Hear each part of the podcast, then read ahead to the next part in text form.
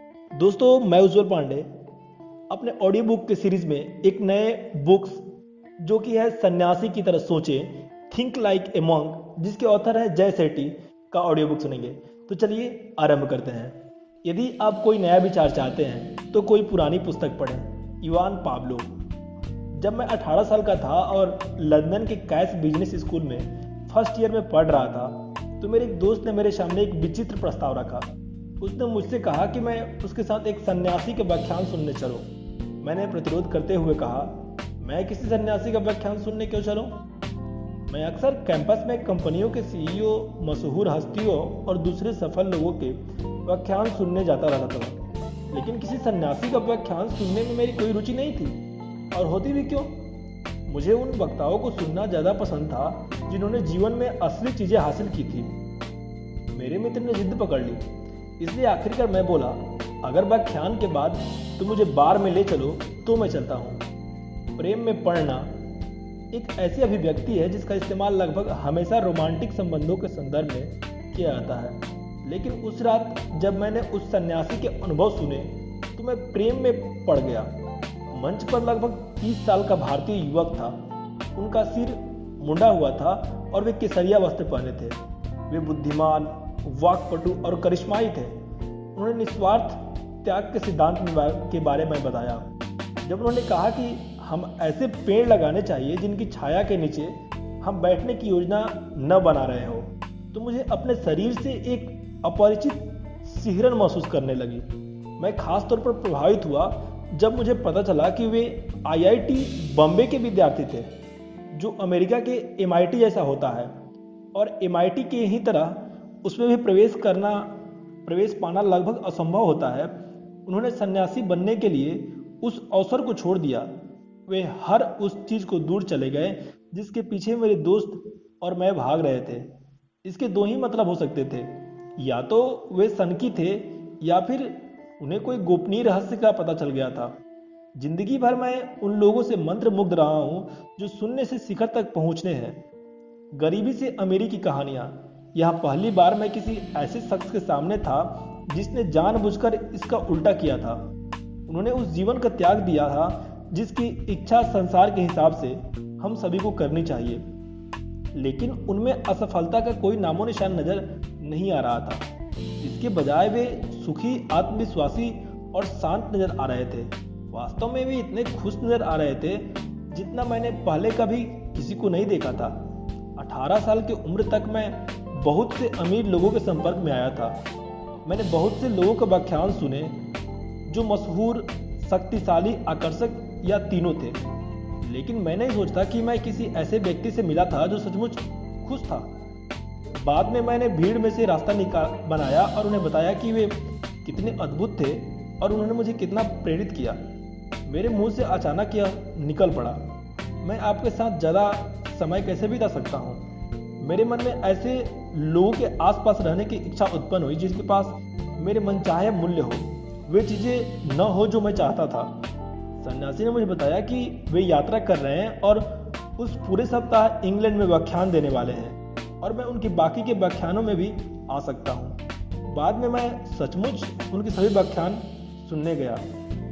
सन्यासी का नाम था गौरंग दास और मेरे मन में उनकी पहली छवि यह थी कि वे सही चीज़ कर रहे थे। बाद में मुझे पता चला कि विज्ञान भी इसका समर्थन करता है।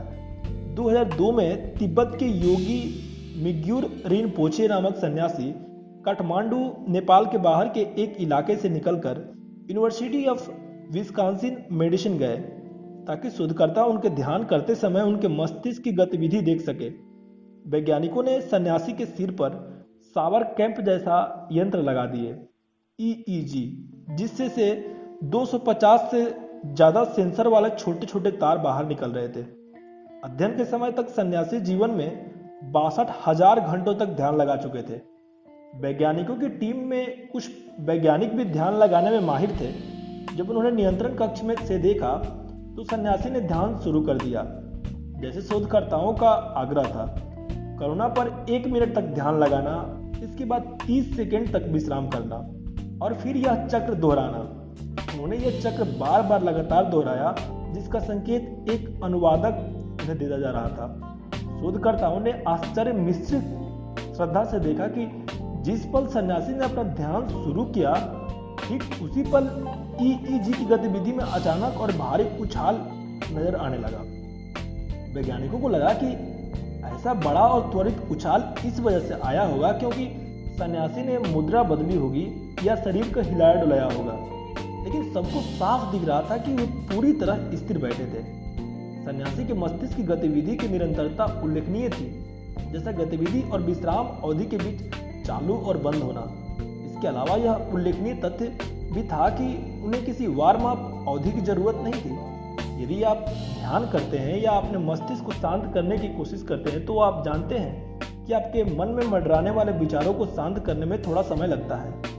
रीन पोचे को ऐसी किसी वार्म अप की ज़रूरत नहीं थी। दरअसल में तो शक्तिशाली ध्यान की अवस्था के अंदर ऐसे जा रहे थे, जैसे कोई स्विच चालू कर दिया गया हो और उससे बाहर ऐसे निकल रहे थे जैसे कोई स्विच को बंद कर दिया गया हो। इन शुरुआती अध्ययनों के 10 साल बाद 41 साल के सन्यासी के मस्तिष्क का स्कैन किया गया। इससे यह पता चला कि उनकी उम्र उनके समकक्षों की तुलना से धीमी गति से बढ़ रही थी। शोधकर्ताओं का कहना था कि उनका मस्तिष्क उनके उम्र से लगभग 10 साल ज़्यादा जवान है। जिन शोधकर्ताओं ने बौद्ध सन्यासी मैथ्यू रिकॉर्ड के मस्तिष्क के स्कैनिंग की, उन्होंने बाद में उन पर संसार का सबसे सुखी आदमी का लेबल लगा दिया। इसका कारण यह था कि रिकॉर्ड के मस्तिष्क में गामा वेव्स का इतना ऊँचा स्तर पाया गया जितना विज्ञान में पहले कभी नहीं नापा गया था। गामा वेव्स का संबंध ध्यान स्मृति और सीखने और खुशी से होता है। सामान्य से इतने ऊँचे स्तर के गामा वेव्स वाला एक सन्यासी किसी अपवाद की तरह नज़र आता है, लेकिन रिकॉर्ड अकेले नहीं है। ध्यान के दौरान जिन 21 अन्य सन्यासियों के मस्तिष्क की स्कैनिंग की गई थी, उनमें भी गामा वेव्स का स्तर ज़्यादा ऊँचे और अस्थायी थे। नींद के दौरान भी जो ध्यान न करने वाले की तुलना में बहुत ज़्यादा थे। हमें सन्यासियों की तरह क्यों सोचना चाहिए? अगर आप यह जानना चाहते हैं कि बास्केटबॉल कोर्ट पर धूम कैसी मचानी है तो आप माइकल जॉर्डन के पास जाएँगे। अगर आप नवाचार करना चाहते हैं तो आप इलॉन मस्क के तौर तरीकों का विश्लेषण करेंगे। प्रस्तुति कैसी देनी है? यह सीखने के लिए आप बियांसे का अध्ययन कर सकते हैं। अगर आप मन को शांत करने और उद्देश्यपूर्ण जीवन जीने के लिए प्रशिक्षित करना चाहते हैं तो कहा जाए? सन्यासी इसके विशेषज्ञ हैं। Gratefulness dot O R G की स्थापना करने वाले बेन डिक्टिन सन्यासी ब्रदर डेविड स्टिंडल रेस्ट लिखते हैं। सन्यासी वह आदमी है जो चेतन होकर वर्तमान पल में निरंतर सजीव रहने का लक्ष्य रखता है। सन्यासी प्रलोभनों को झेल सकते हैं, आलोचना से बच सकते हैं, दर्द और चिंता से निपट सकते हैं, अहम को शांत कर सकते हैं और उद्देश्य व अर्थ से भरपूर जीवन बना सकते हैं। हम संसार के सबसे शांत, सुखी और उद्देश्यपूर्ण लोगों से क्यों न सीखें? शायद आप सोच रहे होंगे कि शांत और तनाव रहित रहना सन्यासियों के लिए आसान होता है। वे शांत जगहों पर छुपे बैठे रहते हैं, जहाँ उन्हें नौकरियों, प्रेमिकाओं और ट्रैफ़िक का व्यस्त घंटी से नहीं जूझना पड़ता। शायद आप सोच रहे होंगे, सन्यासी की तरह सोचने से मुझे आधुनिक संसार में मदद कैसे मिल सकती है? सबसे पहली बात, कोई भी सन्यासी के रूप में पैदा नहीं होता। सन्यासी सभी तरह के पृष्ठभूमियों से आते हैं, जो अपने कायाकल्प करने का चयन करते हैं। संसार के सबसे सुखी आदमी मैथ्यू रिकॉर्ड सन्यासी बनने से पहले जीव वैज्ञानिक थे। मेडिटेशन ऐप हेड स्पेस के संस्थापक एंडी पेडिक कामले सर्कस में काम करने के लिए प्रशिक्षित थे। मैं ऐसे सन्यासी को जानता हूँ, जो इससे पहले बीत और रॉक बड़े जैसे क्षेत्रों में थे। आपकी तरह वे भी शहरों में बड़े हुए हैं। आपकी ही तरह वे भी स्कूल में पढ़े हैं। मैं यह बताना चाहूँगा कि सन्यासी बनने के लिए आपको अपने घर में मोमबत्तियाँ जलाने, नंगे पैर घूमने या किसी पर्वत शिखर पर वृक्षासन करते हुए अपने फ़ोटो पोस्ट करने की ज़रूरत नहीं होती। सन्यासी बनना तो एक मानसिकता है, जिसे कोई भी अपना सकता है। आज के ज़्यादातर सन्यासियों की तरह मैं आश्रम में पाला बड़ा नहीं था। मैंने अपना ज़्यादातर बचपन ऐसी चीज़ें करने में बिताया, जो कहीं से कहीं तक सन्यासी जैसा नहीं था। चौदह साल की उम्र तक मैं काफ़ी आज्ञाकारी बच्चा था। मैं उत्तरी लंदन में अपने माता पिता और छोटी बहन के साथ रहता था। मैं मध्य वर्गीय भारतीय परिवार का हूँ। बहुत से माता पिताओं की तरह मेरे माता पिता भी मेरे शिक्षा के प्रति समर्पित थे और मुझे अच्छे भविष्य के लिए भरसक तैयार कर रहे थे। मैं मुश्किलों से दूर रहा। स्कूल में अच्छा प्रदर्शन किया और हर एक को खुश करने की पूरी कोशिश की। लेकिन सेकेंडरी स्कूल शुरू करने के बाद मैं गलत दिशा में मुड़ गया। बचपन में मेरा शरीर भारी था, जिस वजह से लोग मुझे ताने मारते थे। सेकेंडरी स्कूल तक मैंने अपना वज़न कम कर लिया और सौकल था रग्बी खेलने लगा। मैं उन विषयों की ओर मुड़ा जिनके पारंपरिक भारतीय माता पिता आमतौर पर पसंद नहीं करते, जैसे कला डिज़ाइनिंग और दर्शन। इन सब में कोई दिक्कत नहीं थी। दिक्कत की बात तो यह थी कि मैं गलत लोगों के साथ उठने बैठने भी लगा। मैं बुरी चीज़ों से शामिल हो गया। नशीले पदार्थों के प्रयोग, लड़ाई झगड़ा करना, ज़रूरत से ज़्यादा शराब पीना, इसका परिणाम अच्छा नहीं रहा। हाई स्कूल में मुझे तीन बार सस्पेंड किया गया। आखिरकार स्कूल ने मुझे निकालने का निर्णय लिया। मैं बदल जाऊँगा, मैंने वादा किया। अगर आप मुझे नहीं निकालेंगे तो मैं बदल जाऊँगा। स्कूल ने मुझे एक मौका और दिया तथा मैंने उस मौके का पूरा फ़ायदा उठाया। आखिरकार कॉलेज में मैंने कड़ी मेहनत की त्याग, अनुशासन, लक्ष्य के प्रति लगन का महत्व समझ लिया। समस्या यह थी कि उस वक्त मेरे पास कोई खास लक्ष्य नहीं था। मेरे लक्ष्य वही थे जो बाकी सब बच्चों के थे, जैसे अच्छी नौकरी हासिल करना, शादी करना, परिवार बसाना, सामान्य बातें। मुझे कभी कभी लगता था कि इससे भी ज़्यादा गहरी कोई चीज़ थी, लेकिन मैं नहीं जानता था कि कौन सी चीज़ थी। जिस समय गौरंग दास मेरे कॉलेज में व्याख्यान देने आए, उस समय मैं नए विचारों को टटोलने के लिए तैयार था। तब तक मैं जीने के नए मॉडल या मार्ग पर चलने का तैयार था, जो उस मार्ग से बिल्कुल अलग था, जिसके बारे में हर व्यक्ति, मैं भी सोचता था कि मैं चलूँगा। मैं मनुष्य के रूप में विकास करना चाहता था। मैं विनम्रता, करुणा और परानुभूति को केवल अमूर्त विचारों की तरह नहीं जीना चाहता था। मैं तो उन्हें ऐसे जीना चाहता था मैं नहीं चाहता था कि अनुशासन, चरित्र और सत्यनिष्ठा बस ऐसी चीज़ें हो जिनके बारे में मैं पढ़ूं।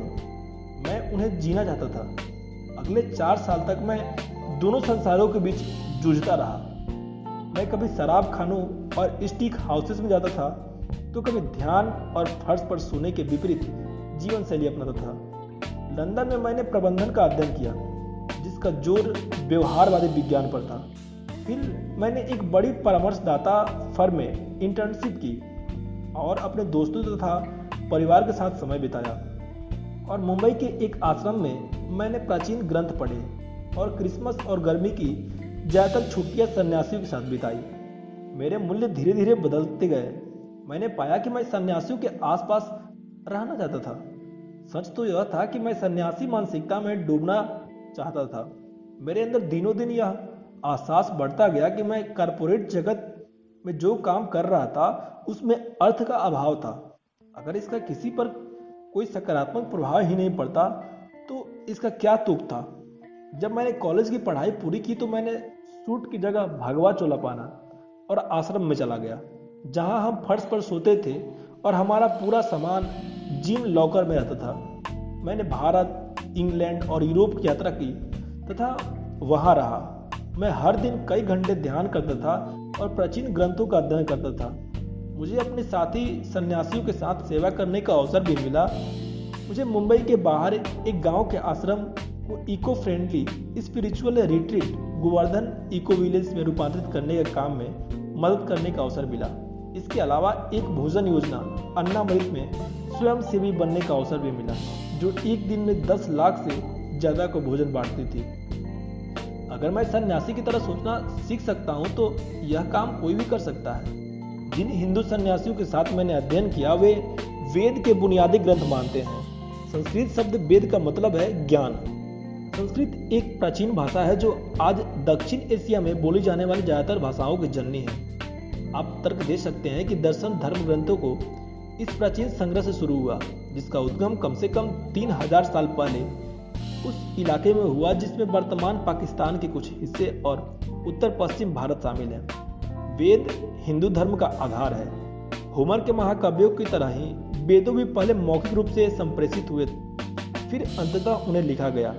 लेकिन सामग्री इतनी मधुर थी, ताड़ के पत्ते और भोजन, वृक्ष की छाल, कि मूल ग्रंथ समय के साथ नष्ट हो गए। वर्तमान में जो दस्तावेज़ बचे हैं, उनकी उम्र हज़ार साल से भी कम है।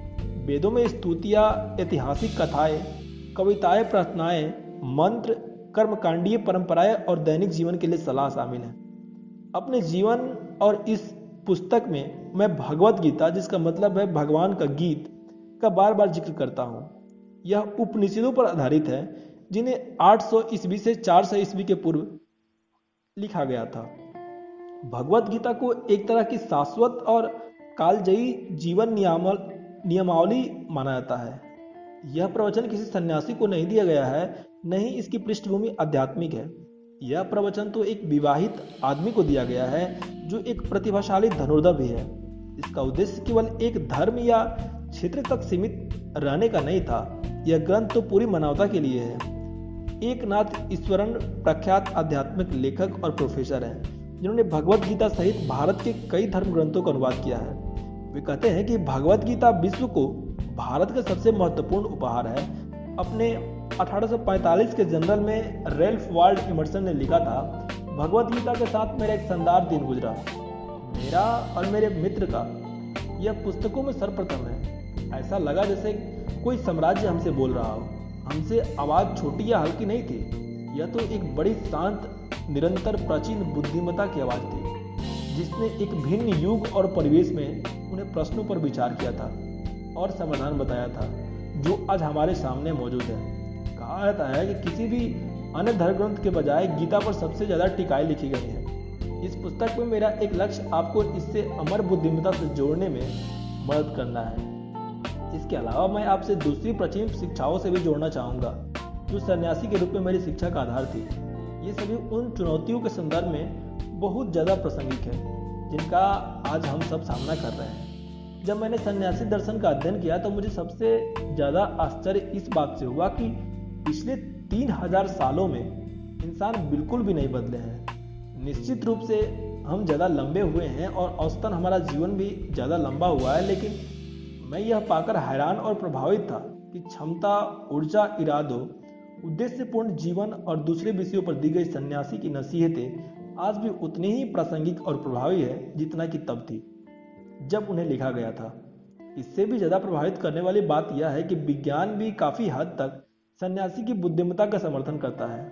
जैसा हम इस पूरी पुस्तक में देखेंगे, हज़ारों सालों में सन्यासी मानते आए हैं कि ध्यान और चेतन मनन आपके फ़ायदे पहुंचाते हैं। कृतज्ञता आपके लिए अच्छी है, सेवा आपको ज़्यादा सुखी बनाते हैं, आदि इत्यादि। उन्होंने इन विचारों के आधार पर बहुत पहले परंपराएँ और प्रथाएँ की विकसित की और आधुनिक विज्ञान आज उनकी वैधता का प्रमाणित कर रहा है एल्बर्ट आइंस्टाइन ने कहा था, अगर आप किसी चीज़ की सरलता से स्पष्ट नहीं कर सकते तो आप इसे पर्याप्त अच्छी तरह नहीं समझते हैं जब मैंने देखा कि मैं जो सबक सीख रहा था, वे आधुनिक संसार के लिए सबसे ज़्यादा प्रासंगिक थे तो मैं उन्हें ज़्यादा गहराई से समझना चाहता था, ताकि मैं यह लाभ दूसरे लोगों तक भी पहुँचा सकूँ। जब मैं मुंबई में रहने लगा, उसके तीन साल बाद मेरे गुरु गौरंग दास ने मुझसे एक महत्वपूर्ण बात कही। उन्होंने कहा कि अगर मैं आश्रम छोड़ दूँ और मेरी सीखी हुई चीज़ों को बताऊँ संसार में तो मैं ज़्यादा मूल्यवान और उपयोगी सेवा कर सकता हूँ। सन्यासी के रूप में मेरे तीन साल जीवन की पाठशाला जैसी थी। सन्यासी बनना मुश्किल था, लेकिन उसे छोड़ना तो और भी ज़्यादा मुश्किल था। बहरहाल, उस जीवन की बुद्धिमता के आश्रम के बाहर असली दुनिया में लागू करना, यानी उसका सबसे कठिन हिस्सा अंतिम परीक्षा जैसा महसूस हुआ। हर दिन मैं यह पा रहा हूँ कि सन्यासी वाली मानसिकता काम करती है और प्राचीन बुद्धिमता आज भी आश्चर्यजनक के रूप में प्रासंगिक है। इसलिए मैं इसे आपको बता रहा हूँ। मैं खुद को अब सन्यासी ही मानता हूँ, हालाँकि मैं आमतौर पर खुद को पूर्व सन्यासी कहता हूँ, क्योंकि मैं शादीशुदा हूँ। जबकि सन्यासी को शादी करने की इजाज़त नहीं होती है। मैं लॉस एंजल्स में रहता हूँ। लोग मुझसे कहते हैं कि यह शहर भौतिकता, आडंबर, फंतासी और फरेब की राजधानी है, लेकिन ऐसी जगह पर क्यों रहे जो पहले से ही प्रबुद्ध और ज्ञानी हो? अभी संसार और इस पुस्तक में मैं जीवन के अपने अनुभव बताता हूँ, और वह बताता हूँ जो मैंने सीखा है। यह पुस्तक पूरी तरह से पंथ निरपेक्ष है। इसमें छल कपट से धर्मांतरण करने वाली कोई चाल नहीं है। मैं वचन देता हूँ, मैं यह वादा भी कर सकता हूँ कि मैं जो कुछ बता रहा हूँ, यदि आप मनोयोग से उसका अभ्यास करेंगे तो आपको अपने जीवन में सच्चा अर्थ, जोश और उद्देश्य मिल जाएगा। पहले कभी इतने सारे लोग इतने ज़्यादा संतुष्ट नहीं रहे, पहले कभी इतने ज़्यादा लोग सुख के सामने पीछे भागने में व्यस्त नहीं रहे। हमारी संस्कृति और मीडिया हमारे सामने छवियों और विचार परोसता है कि हम क्या हैं और हमें क्या बनना चाहिए। यह हमारे सामने उपलब्धि और सफलता का मॉडल रखता है। शोहरत पैसा, ग्लैमर, सेक्स, अंत में इनमें से कोई भी चीज़ हमें संतुष्ट नहीं कर सकती। हम बस अधिक और अधिक चाहते रहेंगे। यह एक ऐसा चक्र है जो इंसान को कुंठा, मोहभंग, असंतुष्टि, अप्रसन्नता और थकान की ओर ले आता है। मैं सन्यासी मानसिकता और बंदर मन के बीच के अंतर भी स्पष्ट करना चाहूँगा। हमारा दिमाग हमें ऊपर उठा सकता है और यह हमें नीचे भी गिरा सकता है। आज हम सभी अति सोच टाल मटोल और चिंता से जूझ रहे हैं, लेकिन यह नहीं जानते हैं कि यह बंदर मन के सह देने के परिणाम है। बंदर मन एक विचार से दूसरे विचार तक, एक चुनौती से दूसरी चुनौती तक निरुद्देश कूदता रहता है और दरअसल कुछ भी नहीं सुलझा पाता है। लेकिन हम जो चाहते हैं, अगर हम उसकी जड़ तक खुदाई करें और विकास के लिए कार्य, जो कदम उठाए तो हम सन्यासी मानसिकता तक ऊपर उठ सकते हैं। सन्यासी मानसिकता हमें दुविधा तथा भटकाव से बाहर निकालता है और स्पष्टता, अर्थ व दिशा खोजने में हमारी मदद करता है। बंदर मन सन्यासी मस्तिष्क। बंदर मन में बहुत सारी शाखाओं से अभिभूत होता है, जबकि सन्यासी मुद्दे की जड़ पर केंद्रित होता है। बंदरमन यात्री सीट पर मस्त बैठता है, जबकि सन्यासी इरादे और चेतना के साथ जीता है। बंदरमन शिकायत करता है, तुलना करता है, आलोचना करता है, जबकि सन्यासी करुणा, परवाह करने वाले सहयोगी होते हैं। बंदरमन ज़रूरत से ज़्यादा सोचता है और टाल मटोल करता है, जबकि सन्यासी मस्तिष्क विश्लेषण करता है और व्यक्त करता है। सन्यासी की तरह सोचने का मतलब है जीवन के देखने और जीने का एक अलग तरीका। विद्रोह, अनासक्ति, नई खोज, उद्देश्य, एकाग्रता, अनुशासन और सेवा करने का तरीका। सन्यासी सोच का लक्ष्य एक ऐसा जीवन है जो अहंकार, ईर्ष्या, लोभ, चिंता, क्रोध, कटुता, अनावश्यक बोझ से मुक्त हो। मुझे लगता है कि सन्यासी मानसिकता को लागू करना संभव भी है और आवश्यक भी। हमारे पास इसके सिवाय दूसरा कोई विकल्प नहीं है। हमें शांति, स्थिरता और सुख पाने की ज़रूरत है। मुझे सन्यासी पाठशाला का अपना पहला दिन पूरी स्पष्टता से याद है। मैंने अभी अभी अपना सिर मुड़ाया था, लेकिन मैं अब भी चोगा नहीं पहन रहा था। और मैं अब भी वैसा ही दिख रहा था जैसे मैं लंदन से आया था। मैंने एक बाल सन्यासी पर गौर किया। वह दस साल से ज़्यादा का नहीं होगा। जो पाँच साल के बच्चों के समूह को सिखा रहा था। उसका आभा मंडल बेहतरीन था और वह किसी वयस्क को संतुलन और आत्मविश्वास से भरपूर था। मैंने पूछा, तुम क्या कर रहे हो? उसने कहा, हमने अभी अभी उनकी पहली कक्षा ली है। फिर उसने पूछा, आपने स्कूल को अपने पहले दिन में क्या सीखा था? मैंने वर्णमाला और अंक सीखना शुरू किया था। उन्होंने क्या सीखा? हमें उन्हें पहले चीज़ यह सिखाते हैं कि सांस कैसे लेना है। मैंने पूछा, क्यों? क्योंकि जिस पल आप पैदा होते हैं, तब से लेकर जब आप मरते हैं, तब तक केवल एक ही चीज़ आपके साथ रहती है, और वह है आपकी साँसें। आपके सारे मित्र, परिवार, देश जिससे आप रहते हैं, वह सब बदल सकता है। वह एक चीज़ जो आपके साथ हमेशा रहती है, वह आपकी सांस। दस साल के उस सन्यासी ने आगे कहा, जब आप तनावग्रस्त होते हैं तो क्या बदलता है? आपकी सांस। जब आप नाराज़ होते हैं तो क्या बदलता है? आपकी सांस। हम सांस बदल बदल कर हर भावना का अनुभव करते हैं। जब आप अपनी सांस को नियंत्रित करना और इसका प्रबंधन करना सीख लेते हैं तो आप जीवन में किसी भी स्थिति को नियंत्रित कर सकते हैं और इसका प्रबंधन भी कर सकते हैं। मुझे सबसे महत्वपूर्ण सबक सिखाया जा रहा था, पेड़ की पत्तियों, यानी समस्या के लक्षणों पर नहीं, बल्कि चीज़ों की जड़ पर ध्यान केंद्रित करो। मैं प्रत्यक्ष अवलोकन से सीख रहा था कि कोई भी सन्यासी बन सकता है, भले ही उसकी उम्र अभी पाँच या दस साल हो। जब हम पैदा होते हैं तो हमें जो पहली चीज़ करनी ही होती है, वह है सांस लेनी। लेकिन जब जीवन उस नवजात शिशु के लिए ज़्यादा जटिल जटिल हो जाता है तो स्थिर बैठना और सांस लेना बहुत चुनौतीपूर्ण हो सकता है। इस पुस्तक में मैं आपको सन्यासी के मार्ग दिखाने की कोशिश कर रहा हूँ। हम चीज़ों को जड़ तक जाने के व स्व परीक्षण की गहराई में जाते हैं। केवल इस उत्सुकता, विचार, प्रयास और प्रकटीकरण के ज़रिए ही हम शांति और उद्देश्य को अपना मार्ग खोज पाते हैं। मुझे आश्रम में मेरे गुरुओं ने जो बुद्धिमता दी, उसका इस्तेमाल करते हुए मैं यह आपके मार्गदर्शन करने की आशा कर सकता हूँ। आगे दिए हुए पन्ने में आप सन्यासी मानसिकता के ढालने के तीन अवस्थाओं के बारे में जानेंगे।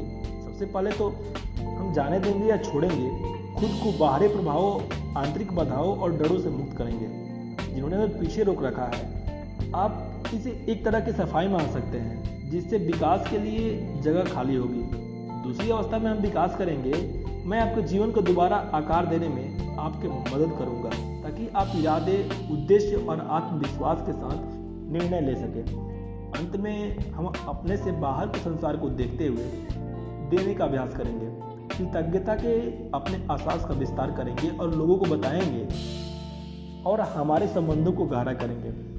हम दूसरे को अपने उपहार तथा प्रेम देंगे और सेवा के सच्चे आनंद और आश्चर्यजनक लाभ खोजेंगे। रास्ते में मैं आपको तीन बहुत अलग अलग प्रकार का ध्यान भी बताऊँगा और मेरी सलाह है कि आप उन्हें करें।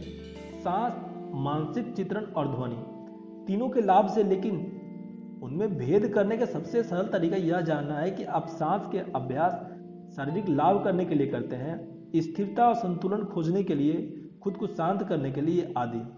मानसिक चित्रण आप मनोवैज्ञानिक लाभों के लिए करते हैं, अतीत के उपचार के लिए और भविष्य की तैयारी के लिए।